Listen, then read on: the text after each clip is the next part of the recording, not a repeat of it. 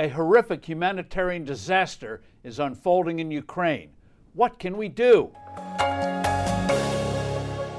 Hello, I'm Steve Forbes, and this is What's Ahead, where you get the insights you need to better navigate these turbulent times. Vladimir Putin is a cold blooded killer, and he's starting to murder and maim civilians on a colossal scale. He believes such barbarism is essential to conquering Ukraine. He's done it before. He is no stranger to war crimes. When Chechnya, for centuries an unwilling part of Russia, tried to break away in the 1990s and early 2000s, Moscow ultimately resorted to mass killings to crush the rebellion. Putin orchestrated the attacks on both rebels and civilians. The Chechenian capital of Grozny was reduced to rubble. Countless thousands died. In 2003, the United Nations declared it was the most destroyed city on earth. Putin allegedly was behind the bombings of Russian apartment buildings that killed hundreds of people, which he then blamed on Chechen terrorists as a pretext to wage an all out brutal war against Chechen separatists. In 2015, Putin gimmed up a separatist war in eastern Ukraine that has taken 15,000 lives before he invaded the whole country. Other atrocities have been laid at his feet.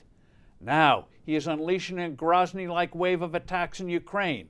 He's reportedly ready to use so called vacuum bombs, a ghastly weapon that vaporizes its victims, and cluster bombs. Both are banned by international law, but Putin couldn't care less. Unlike Chechnya, Putin won't be able to hide his war crimes, and a horrified international opinion will demand action. Here are possible responses, none without risk.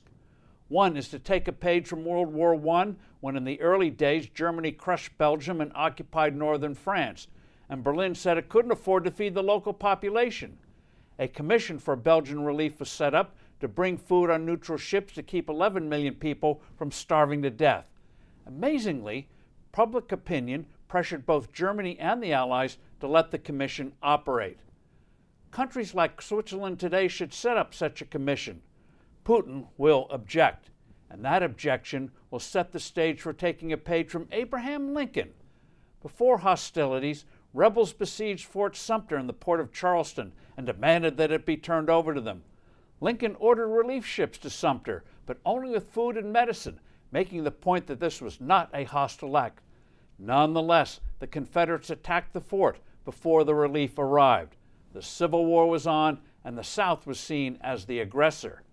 Charitable agencies today should commission aircraft that could parachute food and medicine into Ukraine's besieged cities.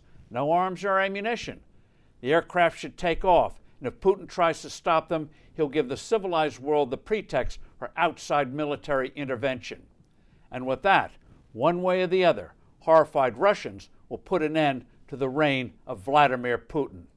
I'm Steve Forbes. Thanks for listening. Do send in your comments and suggestions. I look forward to being with you soon again.